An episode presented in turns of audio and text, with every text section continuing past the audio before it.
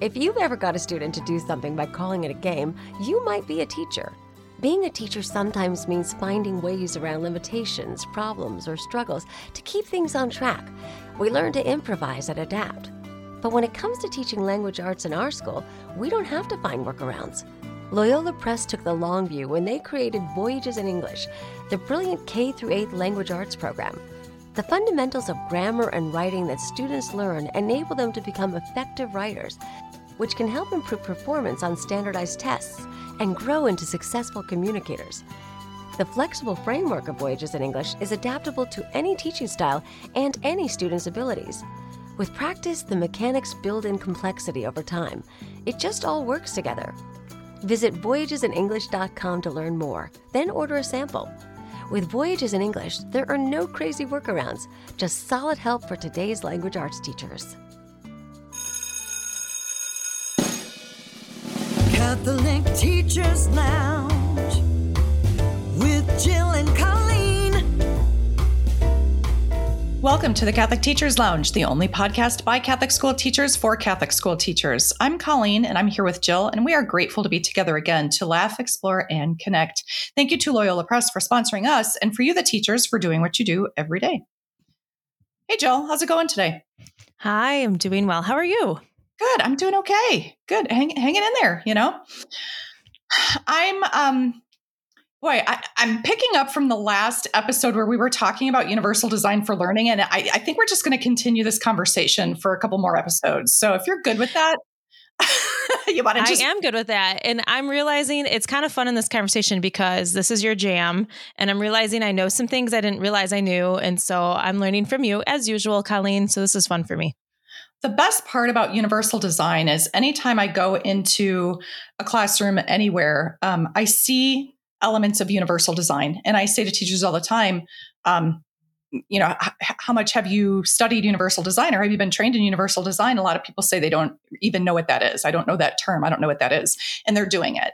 So universal design is, um, it, it is a mindset. I think I said that in the last episode. It, it's a mindset. It's a lens. It's a way of doing things that, um, it's not a methodology like teach me the methodology of this no it's really the way that you see things and the culture that you set and the flexibility that you allow yourself and your students in your classroom so i see it everywhere people just don't know that they're actually doing it. So um, yeah, when, exactly. when I'm talking to teacher, uh, when I'm talking to people about um, about universal design, it's really let me point out to you all of these elements of uni- universal design that you're already doing and then do it with even more intentionality you know so it's like then you actually know mm-hmm. why you're doing it and and it just kind of becomes the way then so does that make sense i think what's i, I appreciate you saying that because yeah like how do i teach this or how mm-hmm. do i mm-hmm. teach this way is is not the right way to go about it so y- yesterday we talked all about engagement so just sort mm-hmm. of this category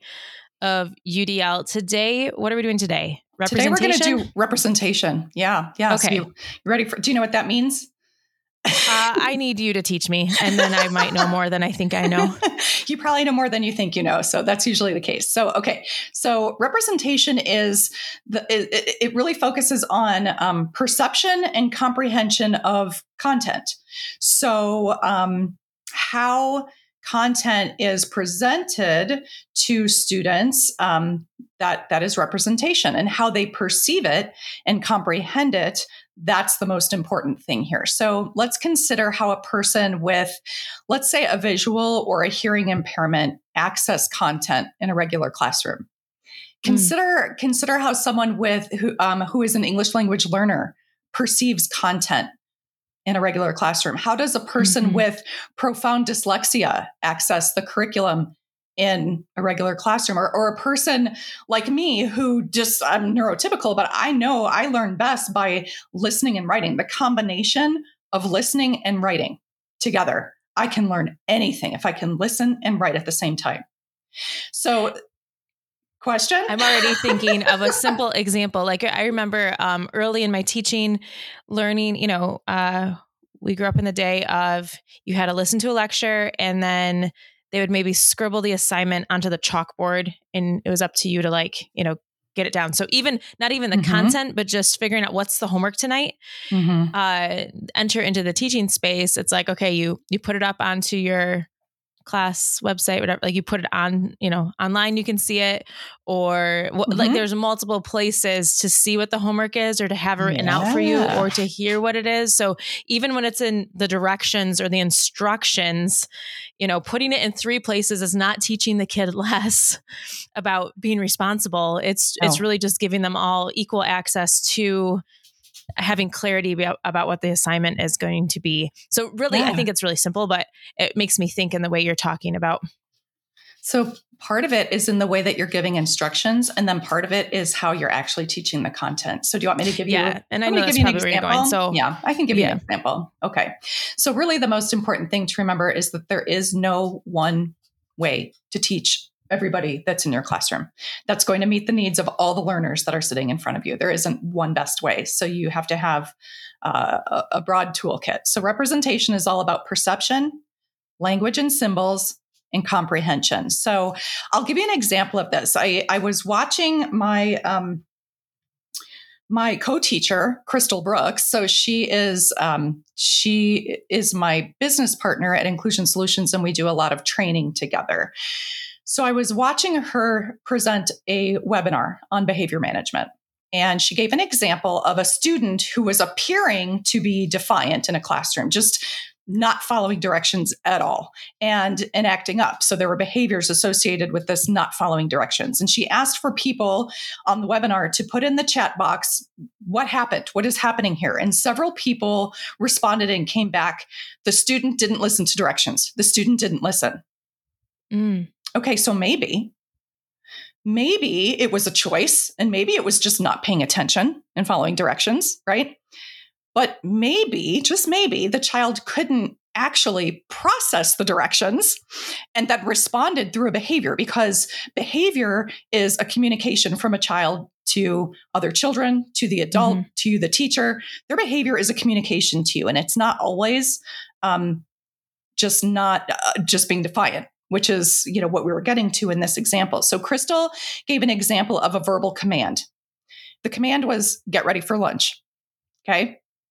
She broke down for everybody in the webinar um, how many actual steps there are in getting ready for lunch. So washing hands was one of the steps in getting ready for lunch. And there were many Mhm. steps in getting ready for lunch because it's clearing off your desk it's getting your lunch it's it might be getting out of your seat and going and and then the washing of the hands. And then she showed a graphic of wash so washing hands like let's just look at that one. And there were nine steps in a Mm. child washing hands. So and that was just one of the steps in getting ready for lunch. So there were nine and and and that was just so one of the things that the kids had to do. So the expectation for what we say what kids hear and then how they perceive or interpret what we're asking them to do it's all very different. And what we think we're saying is very very clear. And this is a routine and we do this every day. So of course you must know the 85 steps that it takes to get from here to here when i say this one thing. But that's that's not the case for all children. So this is part of representation. Maybe it's not that kids don't listen um, there's a lot more to it than that. And we need to fill in the gaps as teachers for all of that. So, routines are really amazing. I see lots of wonderful routines in classrooms, but clear expectations in written format, verbal format, and visual forms. So, pictures. Crystal gave a picture of the nine steps of washing hands, and they were all like written across like a sentence side by side. This first, this second, this, you know, next, next, next.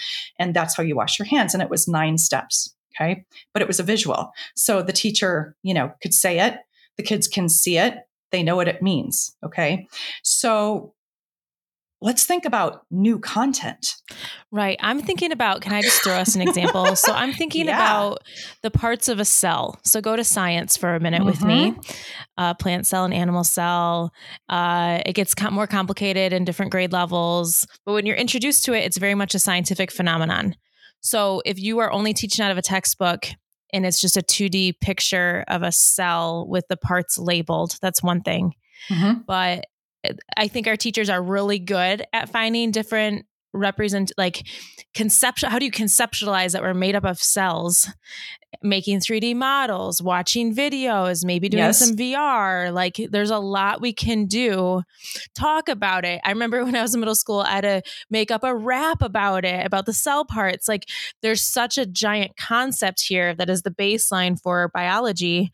Um, and so I think we disservice kids when we try to tackle something really complex only one way because they might memorize what we're up to, but it doesn't mean that they understand the concept. And when you get to scientific phenomenon, it's so complicated. We can't run the risk of losing half the class. Oh, I I failed that test. Like Mhm. cannot happen at the sixth grade level when you think No. about cell parts because you just set them up for the next six years of science Yes. classes. Yep, that's right. So getting it right is really important. So making sure that kids, all the kids that are sitting in in a classroom can access that concept that you're talking about. So it's got to be talked about. It's got to be shown. They have to be able to talk about it. And how are they engaged in it? So go back to engagement. What did you tell them at the beginning of the lesson to help them understand like where they're going? So this, what Mhm. we're going to be talking about here and understanding a cell, here's like the end goal. This is why we have to understand this one thing.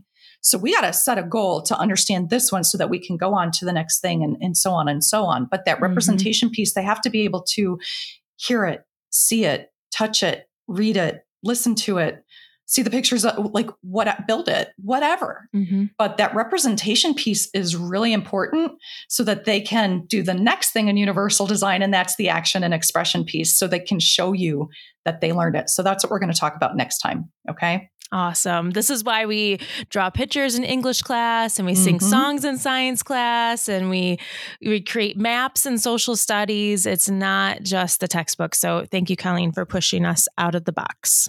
We could talk about representation and use lots of examples, but we are going to um, we're going to leave it there. We'll let teachers uh, think about that some more, and um, that's the bell, anyways. We have to go back to class. So thanks for the energy boost. We really do love exploring ideas and affirming the efforts of all of our teachers. Keep the suggestions coming in, and tune into our next episode as we talk about more great ideas from fellow teachers and more about universal design for learning. We will see you next time.